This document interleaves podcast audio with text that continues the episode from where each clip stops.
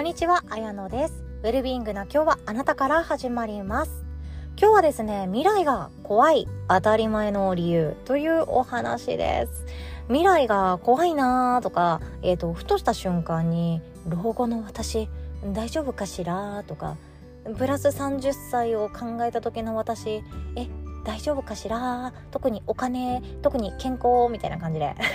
あと一人ぼっちじゃないかしらとかいろんな不安とか恐怖っていうものが未来を想像した時にやってくるかなと思うんですけどこれは当たり前ですよ。っていうお話をシェアさせていただきたいなと思います。でこの未来が怖いっていうのが当たり前っていうのこれを知ってる方はもう知ってると思うんですけども知っていたとしてもまた怖くなってくるっていうことがあると思うんですよ。で私はですね未来を考えた時に不安だ不安だ仕方ねーっていうことってあんまりなくて未来不安やばい不安不安だからえどうしようどうしようどうしようってなってずっと迷子だったんですよね。でそれはどんな時になるかっていうと本当にふとした時にやってくる恐怖だったりすると思うんですよ。ぼーっとしてる時って私たちどういう状態になるかというとぼーっとすると勝手に脳がですねあの動き始めるんですね。え今日の晩ご飯どうするの？とか今あなたの子供元気に学校行ったけど本当に学校生活大丈夫なのかしら？いじめられてないかしら？とかあなたの親いつまでもそう元気なわけじゃないのよ。どうするのこれから？みたいな感じでもういろんなことをですねぐるぐるぐるぐる脳は勝手に動こうとしてくれるわけなんですよね。良くも悪くも。いや良くも悪くもですよ。いい時ってあのふとした瞬間に「えこれ忘れてない?」っていうのがパンと出てきて「忘れてた!」っていう具合に脳が教えてくれることがあると思うんですよね。でそれは本当に助かる。いい時だと思うんですけど悪い時って本当そうでぼーっとまどろんでいる時にパッと脳が何かを教えてくれるんですよ。あの時あんなこと言わなきゃあの子ともっといい関係だったんじゃない？とかあの時あなたが私が我慢さえしていれば良好な関係のままで入れたんじゃない？とかあの時あんな選択をしなかったら私はもっと今楽に生きれたんじゃない？とかいろんな過去のことそして未来のこと。脳がほっぽり出してきてくれてはですねどうよどうよみたいな感じで見せつけてくる。これはスタンダードな脳の仕組みなんですよね。良くも悪くものどっちでもどっちでもないと思います。良くも悪くもどっちでもないと思うんですけれどもそう疲れることもあると思うんですよね。でこれ当然の理由なんですけれどもなんで私たちは未来が怖いのでしょうか？っていうことですね。例えば本屋さんに行ってもいろんな本が並んでいません。老後の不安をリセットするとかお金の不安をゼロにするとか、えー、と健康への不安これだけで解消とかなんかそんな感じで何かの不安をかき消したりとか何かへの恐怖をなるべくゼロにしようとする本がずらっと並んでいると思うんですよ。もうお金に困らないとか2024年の株価予想はこれとか新 NISA これだけ抑えろとか私も立ち読みしてます。はい私も立ち読みしてます。こういう勉強大好きですからね。でもその中でもやっぱり未来のことって考えた時に私たちは必ず恐怖がやってくるんですよ。でこれは当然の理由であってこの恐怖の正体は何かっていうところなんですよね。そう恐怖の正体。ご存知ですか？さあ何だったでしょうか？未来への恐怖の正体はそう答えは未知ですね。知らないっていうこと。知らないっていうことが招いてくる恐怖なんですね。私たちは知らないってだけで恐怖に至ります。知らないわからないってだけで恐怖に至ってやらないとかやめておこうとかよくわからないから排除しようとか自分の人生の中からなかったことにしようとかそんな風に動いてしまう心の動きがあるんですね。でこれはもう仕方のないことなんですよ。クラス替えとか。1学年上がるたびにクラス替えをした方もいらっしゃると思います。私は2年に1回のクラス替えでしたね小学校は。学校によって違うそうなんですよね。私も知らなかったんですけど、まあ、この話はさておき 脱線しまくりですね。1年ごとにクラス替えがあるとしたら不安ですよね。今仲良しグループせっかく馴染めてきて心置きなくおしゃべりできる友達がいるのにクラス替えしてみんなと離れ離れになったらどうしよう。怖いな。変わらなかったらいいのにな。一生このままだったら安心なのになっていうこと。そんな経験ありませんでした。私逆もありますけどね。一生このままだったらどうしようの不安もありましたけどね。でもそんな風に何かにおいて新しいものってドキドキするんですよ。初めて入った部活動。絶対不安だったはずなんですよ。え先輩怖かったらどうしようとか。え先輩怖かったらどうしようとか。ね先輩怖かったらどうしようとか。ありませんでしたかね。それとこそ大学もそうですよ。初めて行く大学生活。友達できなかったらどうしよう。孤独だったらどうしよう。初めて入ったアルバイト。先輩怖かったらどうしよう。先輩怖かったらどうしよう。みたいな。ずっと怖がってる。で就職してもそうですよね。新しい世界に行く時に必ず恐怖はやってきます。でも恐怖はやってくるけど1年やったらだいたい恐怖の種類が変わっているはずなんですよ。そう。一番初めに入社をしましたと。怖いですよね。先輩怖かったらどうしよう。先輩怖かったらどうしよう。飲み会の変なルールあったらどうしよう。残業手当出なかったらどうしよう。むしろブラックだったらどうしよう。すんごい怖い仕事だったらどうしよう。怖い怖い怖い。だけれども1年やりきったら次の恐怖はそのだったらどうしようの中身が全然違うはずでこの仕事うまくいかなかったらどうしようとかこれ私やりたいって手を挙げたけど結果残せなかったらどうしようとか新しいアイデア浮かんだけどこれ誰かに話していやなんかそれつまんねえよって言われたらどうしようとか飲み会誘ってもらえない先輩だったらどうしようとか全然種類の違う恐怖に変わっていくんですよね。本当面白いなって思います。日々私たちは不安とか恐怖とか悩みっていうものを抱いているけれどもその中でも必ず悩みネガティブな感情の対象は進化しているはずなんですよ。ずっと同じことで悩んでいないはず。またはずっと同じことで悩んでいるのだったら自分の人生はそこでずっといるっていうだけ。停滞しているってだけ。シンプルにそれだけだと思うんですよね。変わり続けようとする人成長しようとする人は必ず変わっていく。だからまた新しく悩みがやってくるんですよ。きっとこのポッドキャストを聞いてくださってるウェルビーパートナーにつきましては多分悩みあるし不安あるし恐怖もあるでもその中身変わってるなっていうことに気づかれていらっしゃる方の方が多いと思うんですよね。ということで未来が怖いのは知らないことがあるからでも知らないことを知るとまた別の知らないことが怖くなっていくそんな風に私たちは生きているんだと思うんですよ。でもこれも喜ばしいことですよね。知らないことがあるっていうことに出会えた気づけたってめちゃくちゃハッピーだと思いません？知らないものなんても何もないよ。私全てのもの知ってるわってなると自分の世界そこでもう広がらないですよね。自分の世界それがマックスでどうしようもなく狭い中で生きていくしかなくって。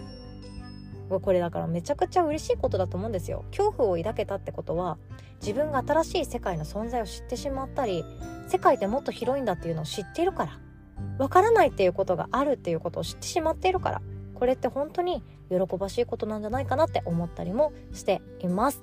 ということで今日はこんなお話でございました。最後ちょっと哲学っぽかったですね。ノリでこんなお話をしてしまいました。ただ私たちはこれからも不安や恐怖抱き続けます。自分の人生に不安や悩みや恐怖がなくなるっていうことはあんまりないって思った方が私はいいと思うんですよね。ただその不安とか恐怖とか悩みっていうものにつけてる思い込みを変えることはできると思います。私は変わったんですけれども悩み嫌だなからどうなったかっていうと悩みきた。よし成長するぞ。来てる来てる。っていう感じで予兆を感じるようになるんですよね。恐怖来てるなって思ったらあ私これ変わる瞬間だって思ったりするんですよ。ちっちゃい頃はピンチはチャンスっていう言葉がよく分かんなくってピンチはチャンス。は？何言ってんの？ピンチなんて嫌に決まってんじゃんって思ってた人間なんですよ。ピンチはチャンスって言われませんでした？なんかドッジボール大会とかで私投げられないのに最後の一人になってしまって逃げるのだけは得意なので。でそしたら「あやのちゃんピンチはチャンスだよ」とかなんか友達に言われたんですよね。同じドッジボールのチームの子に「えでもいやマジでピンチはピンチだよ。どどう取ったらいいか分かんない。ごめんごめん逃げるしかできないの」みたいな感じで。本当に何その言葉って思ってたんですけどようやくやっと 30超えてから分かるようになってきました。そう不安っていうのは喜んでよくって友達になってよくって恐怖があるっていうことは私たちは成長する予兆だって捉えていいと思っているんですよね。でそんないろんな感情についてもっともっと探求してそして感情や心理のプロになりたいという方いらっしゃいましたら今週末ですね11月11日の夜7時30分スタートです。ERC 体験講座ご用意させていただいておりますのでぜひともご参加いただけたらなと思っております。目的はですねあなたは十分素晴らしいを自分に言ってあげられる人。そして大切な人や大切なクライアントにあなたは十分もう素晴らしい人ですって言ってあげられる側の人になるっていう仕事。これも存在してますよっていう気づき得ていただけたらなと考えております。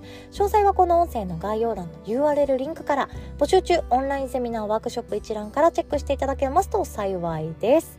お会いできるの楽しみにしております。本当これからの時代未来考えた時に恐怖になると思います。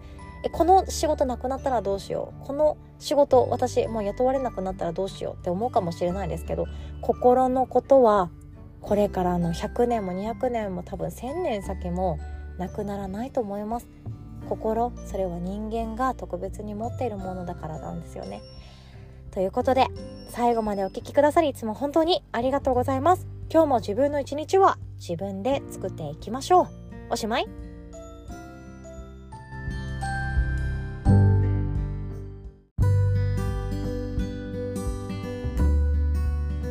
ここからは誰かを喜ばせたい誰かの命を輝かせたいって思いがある方に届いていただけたらなと思ってシェアさせていただきます。未来ラボ5期はですね ERC の修了証授業までを行わせていただきます。で ERC というのが初耳の方もいらっしゃるかもしれないですね。説明させていただきます。ERC の E はエモーショナル R はリリース感情解放っていうことですね。で C にはいろんな意味があります。コーチングセラピストカウンセラーコミュニケーションということでクライアントつまり相手が感情を解放して心地よくお風呂に浸かったようなあのポカポカの不思議な心地の中で自分の傷やトラウマを癒してあげる。そのサポートだったりあとは導くっていうお手伝いをしていただく。そのようなスキルになっています。ERC とは心の感情を解放することによって本来の人間性魂の輝きを引き出すことができるコミュニケーションコーチングセラピストカウンセラーのスタイルのことを言います。でこの ERC っていうのは心理学そして日本古来の魂のお話コミュニケーション学などなどが詰め込まれたスキルになっております。なのでコーチングやカウンセラーをされたい方そして自分のために自分の人間関係を心地よくするために自分が使うコミュニケーションとして使いたい方自分の家族や子供友達とのコミュニケーションを円滑に進めたいために使う人。そんな風にフル活用していただきたいと考えております。私たちの人間性って玉ねぎみたいなものって言われてたりするんですね。まず皮を剥がして今度つるっとした白い玉ねぎになりますよね。でもそこからペリペリペリペリ剥がしていくと最後の核心本質核っていうところにつながっていきます。でもそこまでにはいろんな服を着ていろんな見せかけを私たちはしていて本当は悲しいけど怒りに包み込まれていたり本当は私は最高私は自分のことが大好きって思ってる。でもでも自己否定をした方が都合がよくてその皮をつけている。いろんな状態があります。自分で自分に嘘をつき始めると自分のことがよくわからなくなっていく。そんな状況かなとも思います。でもこの皮を剥いでいって相手の本質その感情で形を作っている感情で嘘をついている状態の取っ払って本当の気持ちに相手が気づいていくとあなたが対話する相手がつまりクライアントが自分自身の本当の思い欲求本質そこに気づいていくためにあなた自身が ERC カウンセラーやコーチングコミュニケーションセラピストを司っている方々が質問や対話を重ねて相手の心を癒していく。そんなお手伝いをしていただきたいと考えております。ERC エッセンショナルコースは未来ラボ5期生より修了証授与させていただきます。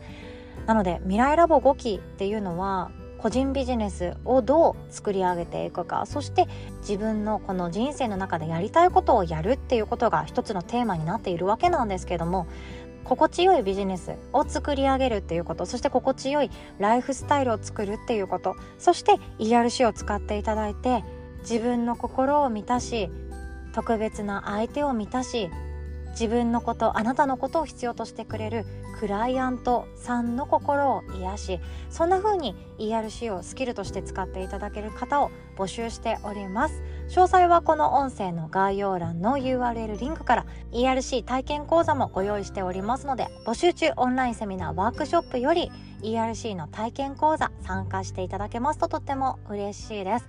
また参加日時が都合合いませんっていう方はですね直接私に質問できたりおしゃべりすることができる未来ラボの LINE がございますのでそちらからお問い合わせいただくことも歓迎しております。ということでチェックしていただけたらとても嬉しいです。あなたが誰かの心を癒しそして誰かの人生をサポートし未来を描くお手伝いしてみませんか？ということで最後までお聴きくださりありがとうございます。お待ちしております。おしまい。